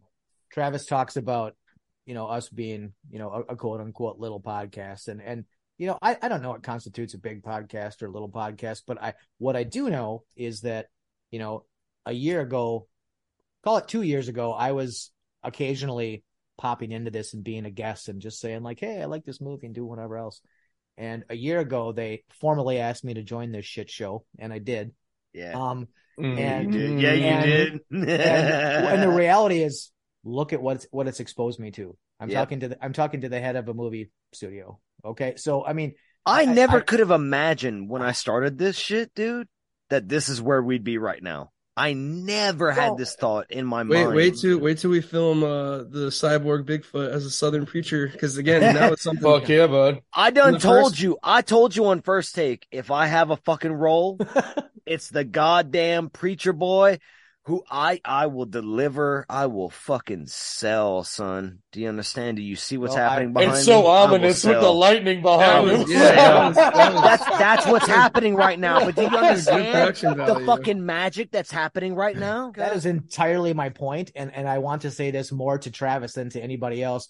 I don't think Travis understands like how much I and then like our listeners value the production he puts into this because he puts a shit ton of effort into this. Even when he fucks up and loses the files, he still puts a ton of effort True. into it, you know, Yeah. and and makes it better. And that I think that is like at at the core of, of of what DBS does. And it's just like I always want to be good. I always want to be better. I always want to include things. And like so for me, that's what this has been. This has been an inclusive thing. And now it's even bigger because of you guys. I don't think there's anything you guys could be doing different to make this this like a special thing for your fans. I mean, No. you, your fans clearly love you, and Love them. the, the, Love them. and then Love the second them. the second It's so part- wholesome and it gives me the free songs. Yeah, Yeah. yeah, Deep It, it is. It's it's so kind. It's incredible. It's like it It's- literally is the most wholesome place ever. Yeah. And I mean, again, I, I it, it- these people that are helping us now are going to be friends for life because of this. One, the bonds are really strong over what we're passionate for, but two, it's like you know, you're supporting us now. Once we become huge and massive, and you know, ideally, fingers crossed, that's what we're going to keep on doing. It, it's going to make so much sense for us to reward the people helping us now. Here's my question for you, Grindhouse, or just if you guys watched the watch party too. I think you said you watched it, Ricky. Yeah. What like was it cool just seeing the actual actors like Chloe? Hell was yeah, there, yeah. Stephanie, Yes. Like, fucking rad. Yes. Yes, absolutely. Yeah, man. Yeah, there's there's something about when you watch a movie, like especially as often as as often for me, I if if I watch a movie more than once, I really like it. And like I said, I've seen this movie a lot of times. Um, and people can say whatever they want about the movie. They can give their one star reviews, whatever else. Um, I, I said it in my review on on Rotten Tomatoes. It, the movie entertained the shit out of me. Okay, and there was a lot of characters that I loved. I mean, and Roger, the, the crap talking redneck. Good God, I, it was it was awesome. But getting in there and getting That's how you know he loves the nightclub. Oh yeah. Well, he, he he he mentioned us. He called us his nightclub friends. So you know what? I'm taking it for what it's worth. Um, but uh, but being there and being able to talk to everybody and be able to ask some questions in the chat and do it. I mean, it was uh, no, it, it was it, it was super fun, and I can see it. You know, when you have one of those things, and and the reality is.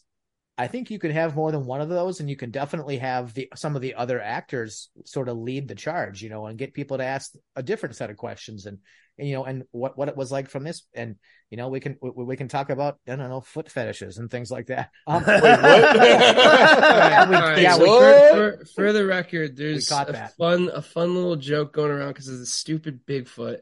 So Bigfoot and the Bigfoot project, and every once in a while, the chat with gifts and stuff just goes down a really bad rabbit hole, and I, I'm not liking it. I'm trying to ignore it. I just don't feed the fire. But there's, there's, if you've been in Discord, when you get a good when you get a good set of gifts, when you get Oh, a good yeah. set of gifts, it's tough to to because again, like you'll you'll be in our chat, and I mean, like typically we have about a thousand people active by like the Discord metric, but like I mean, I think like eighty percent of them are lurkers, so we probably have like maybe at like our peaks, like you know 50, 60 chats. It's not like an overwhelming crazy one there, but I mean, you'll get you'll get a good ten people having just the the the crazier conversations, but.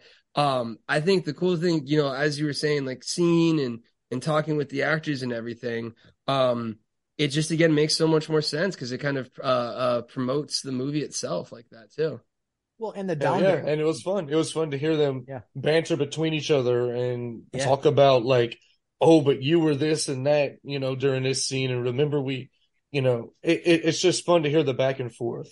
Well, and having such having such approachable actors, like I I, I know I, I I put in the chat, he's so girthy, and that was a comment from our from our um our interview with Benjamin, and he looked at the camera and went, "Yes, I am." You know, Yes. so there's I mean there's a there's a connection there that's really it's really foundational, and it makes you want to keep coming back. And I think that's maybe one of the craziest things is discords are easy to get uh, bored with and, and they're they're easy to get overwhelmed with, and yours definitely does not do that. And yes, the challenges in earning the points and everything is definitely a part of it for me. I'm I'm a little bit of a challenge whore. It's like challenge accepted. Here we go.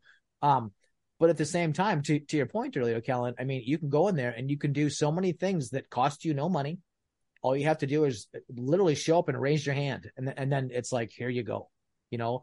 And it can be as much or as little as you want. Um, and you know, you can do the same thing 10 times a day and do all that, or you can do something once a week and, and get some credit for it to whatever pace and scale that you want it to be. And I think that's the best part. Nobody, nobody's going to judge you if you show up once a week or once every two weeks, but they're always going to say hello to you. yeah, they they were fired up last night whenever Kellan was jumping in. They were like, "Oh shit, come!" I, I can stir it. I can stir it up a little bit in there. But that is, I'm glad you brought up the the point system because this is something that I'm very big on. Is the reason I love Discord the most, besides how easy the communication is, is it just gives me like a history book of tracking just how much people are supporting us. And I really do look at the point system as a reward system. I should probably change that. I've been talking about changing that name, so I'll probably do it sometime soon. Again, you guys, I'm gonna slide you some bonus points for doing all of this and, and doing Oh, I had a, and whatnot. I, I had a, que- I had a question for you on that exact thing. The day the podcast comes out, and, and, and you don't have to do this. If you if you dropped a link to the podcast and then gave each one of us at least temporarily one million DBS points just to drive everybody fucking crazy. Just give them the new one. Dude, there, there, there would be, there would be anarchy. Those are, those are very valuable points. That's why we want you to do it. Grindhouse. That Exactly. is an amazing Exactly, fucking yeah. joke. I we would, won't do I nothing get, with I them. would get DM so much.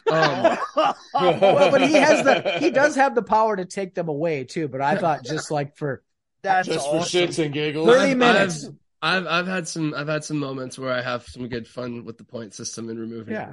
So yeah, a just for bit. just for thirty minutes, make us fans one, two, and three, and and I want to see I want to see Kellan Spackle Bunny just lose her fucking Oh mind my 'cause that would be great. so here's, here's the thing. Here's the thing.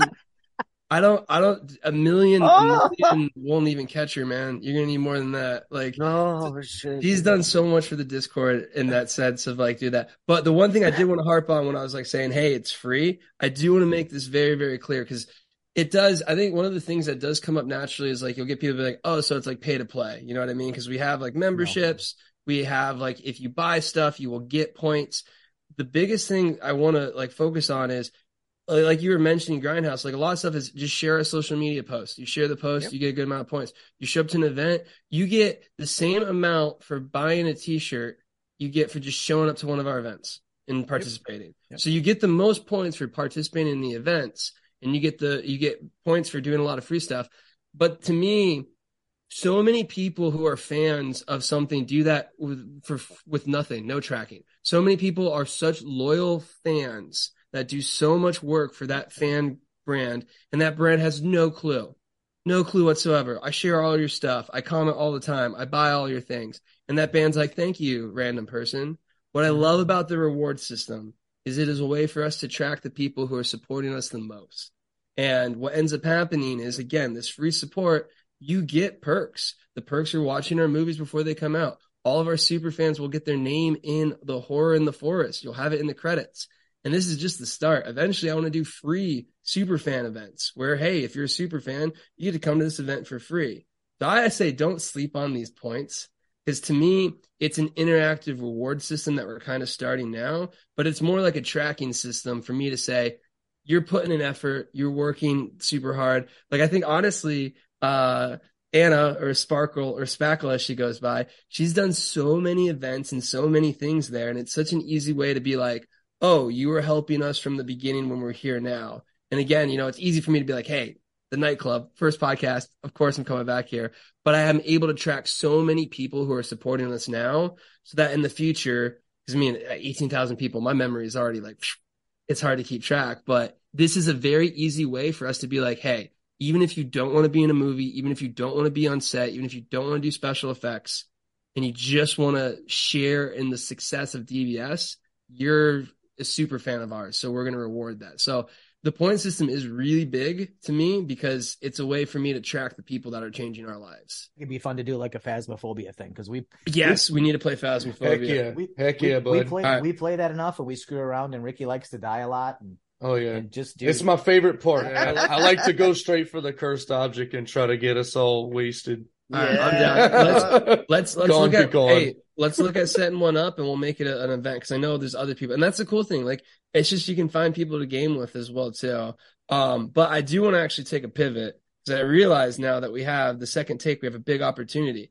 Forest of Death is now free on Tubi. There's no excuse not to watch our movies now. There is an evil in these woods. There is something out there. The reason is locals know enough. not to come out to these woods at night. I know what it is. It's shapeshifter. Take your form and take your voice. It mimics you. But the moment it gets in one of your heads, that's when it strikes like a coiled up snake and just snaps right at you.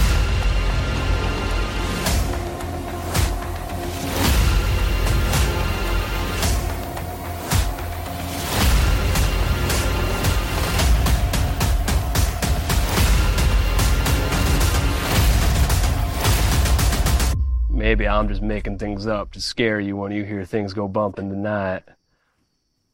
Or maybe I'm telling y'all the truth. I I'm always like, hey, listen, it's three ninety nine to rent. I get it. I totally understand it. But man, I live on Tubi. I watch indie films all the time to support those bad boys. Yeah, Forest of Tubi's Death dope. is absolutely free. So I think let's take a pivot and talk some Forest of Death. Okay, will will for will Forest of Death be physical ever? Physical media? Yeah, we have it. You haven't seen it? I have not. I well, where would I buy it? no, no. Roger, Amazon, baby. we Look right that there. up. How good You know is this what? cover, man? It looks You know sick. what? I, Fuck I- Oh well, I mean, happen. like, I mean, like, I, I'd be curious to like get the you guys is like uh what your favorite part of Forest of Death was, or if you guys had any questions on it. But since it is free, I feel like it'd be good to talk about it a little bit now. Because like Oh, that's the shit. big thing now. Because like honestly, our audience lives on Tubi. You know what I mean?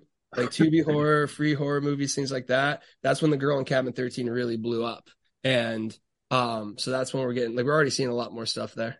as, as far as Forest of Death goes, um, I think we've, I think it's obvious that we uh love our friend Roger. We Um, had a whole fucking episode on it. It's called Yeah. A Good Rogering, episode 87. Go listen to that for Forest of Death. Forest of Death is dope, dude. Yeah, it's Look, dope. My my other favorite DBS Fucking films, banger. I gotta admit, like after Murder House, I'm like, yes. You were talking about perfecting a a sort of formula for y'all's films.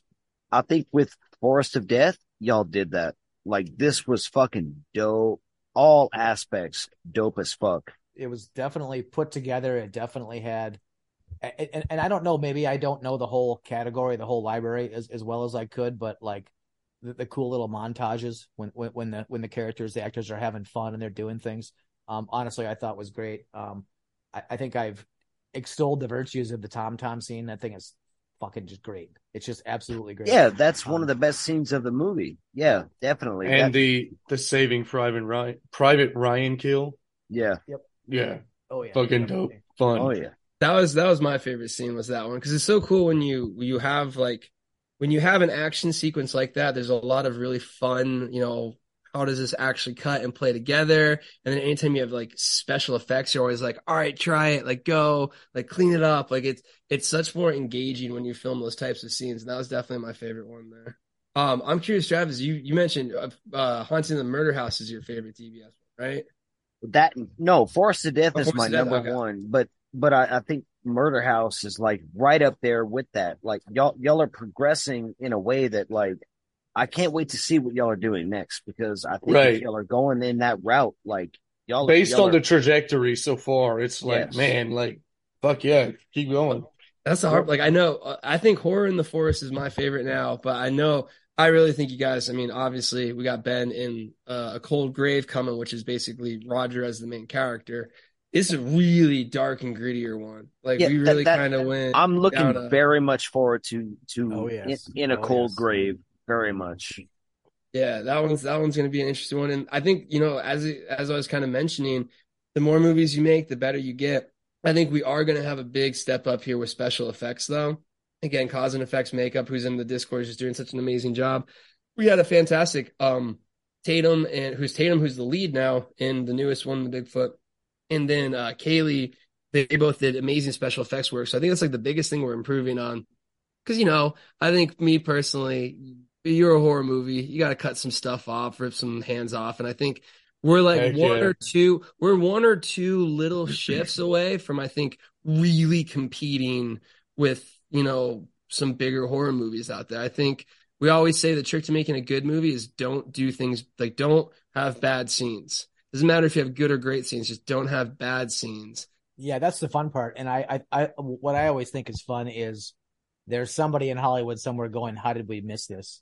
And I love that moment because, um, you know, to your point, I mean, Hollywood, Hollywood embraces horror only to the end of their checkbook, right? And if there's not some algorithm or some set of numbers that says this thing is going to be super successful, that it's never going to get made. It just it just doesn't happen. Um, so it's for me.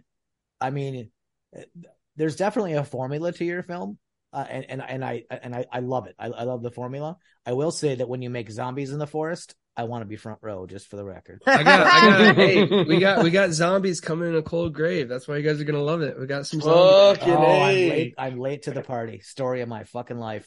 Uh, okay, well, I will still, I will still root for Roger, and I hope he gets to kill some goddamn zombies. Fuck Um, yeah.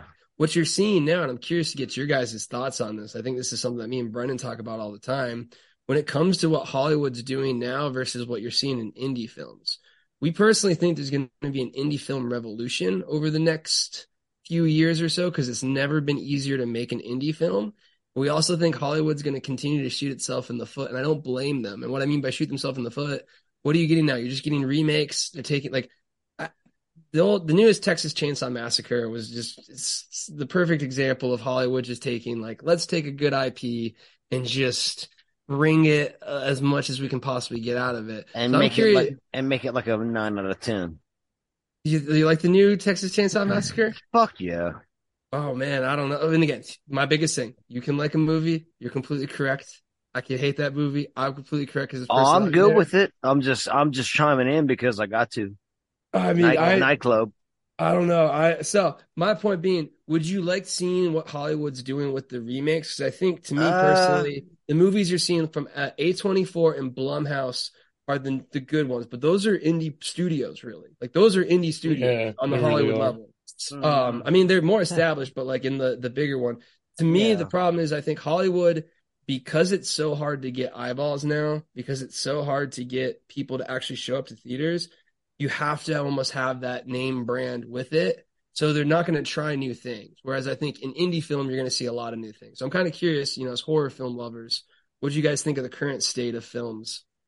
I think we're in a horror renaissance, um, as as it as it is. Yeah. Um, there's just an insane amount of horror, an insane amount of great horror coming out of every fucking direction. And it's, it's, you know, interesting that you're saying it's getting easier to make movies. So I, I think you could be right, but I don't know. I don't, I don't, I don't make them. So I don't know. I'm Yeah. pretty high right now, man. That's probably why I sound like an idiot. No, you don't I like no, you don't sound like an idiot, dude.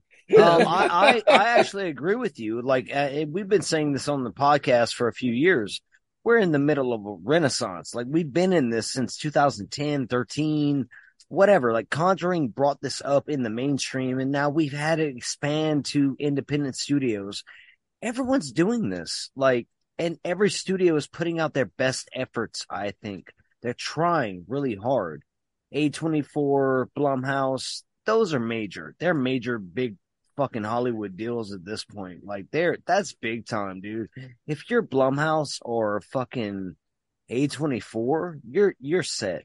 You're set. You're you're in, so you're I in do. there. I want to just put it in perspective because again, we see it more from like the the filmmaker side.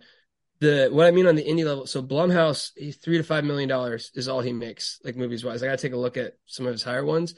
Uh, A24, Everywhere, Everything, All at Once was their, or not, no, no, Beau is Afraid was their most expensive one for like 35 million. To give you an idea, like Fast Six or something like that is like 500 million dollars. Mhm. So like when I when I look at the studio system, I do see like the your Marvel studios or like the that's the Hollywood that I think is having more and more issues. And I think you're seeing actually a horror renaissance because a lot of the really good IP that people are redoing is solid horror concepts. You know what I mean? Like Texas Chainsaw is a good horror concept. That's well, why even even if even if it's not a remake though, like I'm saying, like we're since 2013, we've been experiencing a like Oh, yeah. overall big horror renaissance. Like horror is is the genre now. It's dominating theaters. Even with the superhero movies, it's still fucking like week after week horror is coming out number one. Whether it's the Pope's excrement or it's fucking Renfield or whatever like it doesn't matter. Like it's it like it's coming out as the number one on top. But I think to Kellan's point about IP and then the things that are things that are made and remade, we have a, we have a Hellraiser remake, we have another Predator movie. We They were all dope. Um, an, uh, another Chainsaw movie. Um, All dope. Prey was they were. I mean, they were. Yeah, Th- those they were. those movies were good. I love them. They were, but You I think, but but but I, but I think Kellan's point is like the original IP and, and things that are you know, uh, on the definitely on the indie thermometer and not on the larger things. Um, and Yeah. if you can if you can see by the posters behind me, I'm gonna I'm gonna reference our, our friend Art the Clown and Terrifier too. So I Oh yeah, Terrifier- indie indie indie shit's where it's at. In in my opinion. But I've said this, I've said this a couple of times. I'm going to Sort say it again. When I went and saw Terrifier 2 in the theater for the first time, two magical things happened. Two magical things. He came I- for the first time in ten years. Ah, Whoa. yes. And the other thing was he had an erection. Yes. um, the one came before the other, but yeah. Um, but well, that makes sense. but but a, I went to a theater and I had a cosmic horror experience, and I thought I told you this, guys. yeah. Um, I before Terrifier 2, I saw a preview for Maximum Overdrive and Yeah. Night of the Demons. yep. Okay. Fuck yeah, I bud. thought I was on a different fucking planet. That's I so had no cool. idea where I was. It's But then- fucking wild, bro. It's The wild. way that It's the way that turned out. But Yeah. I walked out of Terrifier 2 and I was the happiest I had been when in terms of horror that I had been in years. And the reality was it was the best horror movie that I had seen in decades, in decades, okay? And it was made for pennies on the dollar. Yep.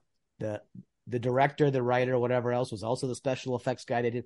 So I mean, there there is magic to be had. Okay. When, when you Um, when you strip it all away, right? Correct, correct. Yeah. And, and you take all the bullshit out. And Yep. I think that our our newfound friends here at DBS are embracing that. They are they are 100%. embracing embracing the big Roger girthy cock and they're like, you know what? We are I don't know how I feel about that soundbite. Ah, well, I but, Come but I think it's true though because I mean it. People that love horror are a different breed. Okay, they are Yeah. a different breed. Yeah, we people that love horror. I mean, let's be honest here. People that love horror, we have always been on the outskirts of Mhm. everything. Mhm. I've spent my life on the outskirts of everything. And when something like DBS comes along and it takes those people who are on the edge of the playground and don't know who to talk to and brings them together and says, shoot the basketball. And it doesn't matter if you make it, we're still going to be your friends. Mhm. That's what, that's what fucking matters. And that's what Fuck indie horror bud. does. We have talked about at length, at length in the nightclub about movies like, say, like The Outwaters or Skinamarink or whatever else. Travis loves Skinamarink. I don't love it like he does, but you know what? You know what I love? I love the fact that he loves it because it means that he's going to watch it a bunch of times. The guy that made it is going to have an opportunity to make another movie, and maybe that's the one that I'm going to love, and that's what I want to keep see happening, right? yeah. And it is amazing to me that DBS has created a machine, and it's a fucking machine, and it's awesome that it gets to keep doing that. But you get to keep doing it with the support of your fans, and moreover, with your fans. Your fans are in your movies. It's fucking mind blowing that I know that people that I talk to on the Discord that I have conversations with are starring in your movie. That blows my fucking mind, you know? But I think when it comes to the creative side of things, that's honestly really how it should be. Creative people should stick together and they should give to whatever level that they can give, whether it's an idea, whether it's a support, whether it's a social media share, whatever it is, or if they're an actor and they have to poop in the non-functional toilet, whatever. you know? That's Um, why I be shouting out, shouting out "Shut of the Pod" all the time. well, exactly.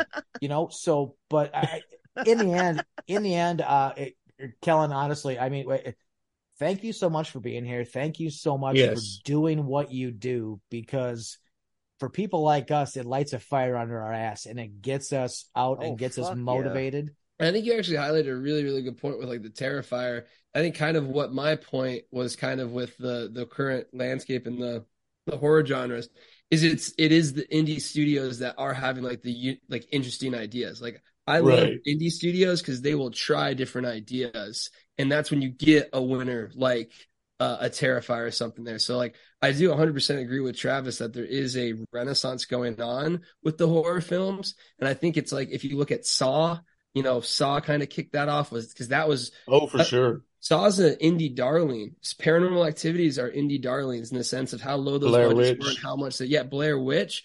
So if you look at what genre again is not only the best in filmmaking, but the one that launches people and creatives and gives opportunities, it is the horror. And I think that's why you're seeing horror thriving is because the unique ideas are mainly coming from horror. Um, if you look at the other genres, they've kind of suffered a lot. Compared, like I mean, remember in like the t- 2010s how many comedies there were? I feel like Seth Rogen was in like 17 movies every like month or something like that. And now it's just it's interesting to see how the dynamic is, but I think horror and indie film is gonna continue to gnaw away at that that older establishment there. And I think again we're light years ahead because we're like, well, screw just you know making unique ideas. Let's involve our community and let's make it so that we're all part of this together. And I think that's where once that model kind of gets out there and everything, it's it's going to be super fun. And I mean, the end goal is shit, man. We want to make 12 movies in a year, and I think we can easily do it, especially if we have a team. And like that's going to be super fun, and that's when it becomes super easy to cast as many people as we want. Has anyone noticed my name here on Skype? Saving Kellan's privates. Yeah, a I long noticed time it. ago, I noticed it Thank when you. I logged in. I, I just- laughed. Yeah, I I- laughed a long. I just time wanted ago. to make sure. I just No, wanted no, to make no. sure y'all noticed. I laughed a long time ago. This is staying in. This is staying in. And, all right, and I, all and right, I loved it. No, no, no. I loved it. I loved it. It's worth mentioning, motherfucker. Kellan Rudnicki, motherfucking DBS films, y'all. For take Oh. two. Well, we have to we, we have to ask because it's an it, it- it's an ongoing topic, and I know he's not going to answer, but I have to ask anyway. What does DBS stand for? So it's something we will never tell. It's a hidden code out there. I like to say doing bad spookies. Um, but Ooh, that's I like it. yeah, Doing that's my Bad go-to. Spookies is good. That's, I have that's I oh I have a theory, Ricky and Travis. I want you to also think about and maybe have a theory. Uh, I I got think- one. I think, I've I heard think- Ricky's before. I think it Yeah. for, I think it stands for doing butt stuff. That's what. Hey, hey, that was I mine. like it. I like Was it. it yours? Well, I, I didn't mean to steal it. I that, that was what I always thought. When I see DBS, I'm just like doing butt stuff. That's just, that's butt just stuff, what I bro. see. I would- If you, if you if you look I'm at the likelihood probability of that, you got the letters down, so I can't deny that. I like I like the idea of there. it's it's Dragon Ball Super. Dragon, Dude, That's Dragon Ball Super. Super. It took us the longest time to finally beat those assholes. yeah. I'm about Yeah, to fucking I'm about to go I'm about to Kamehameha you into the Why- forest wh- of death. hey, if I if I do DBS like if I do DBS, that's fine. But DBS Films is ours. That was my only gripe. They were taking the Films one too. Oh, 100%. shit. Oh, fuck that. DBS Yeah, it took- films. It took like three months. You'd Google it, and it'd be just Dragon Ball Super. Like, oh. it's not Dragon God Ball. Super over here at the nightclub. It's fucking doing what wait, Butt what stuff. you No, Doing no, no, no. What you said uh uh dumb doing bad spookies. doing bad spookies at the nightclub. That's what that shit is.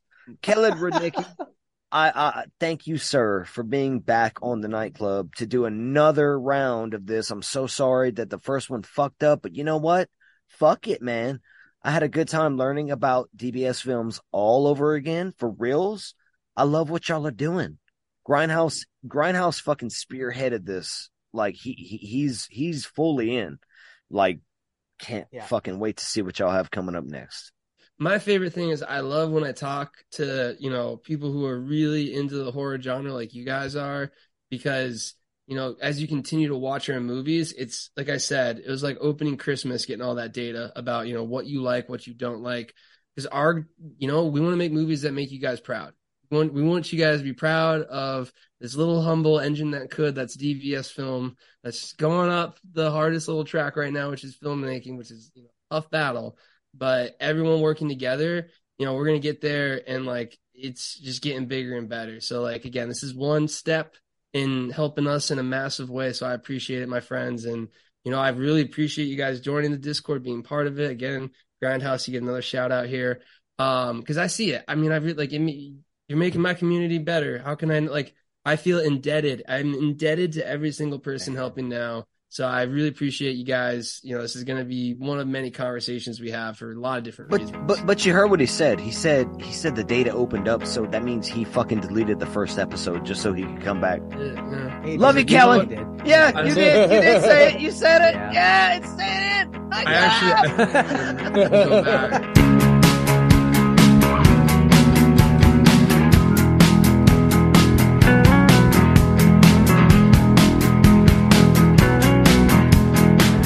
want to say again, thank you guys so much for having us on here. You know, this is really a huge milestone for DBS. First or second take of first podcast ever. Embrace Frank and join his team. If you feel unseen, but don't worry, you're invited.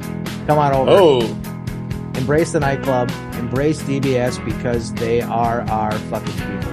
Fuck yeah, yeah. man. DBS making horror movies with their horror fans. hashtag Sasquatch. I've been waiting. I've been waiting for this moment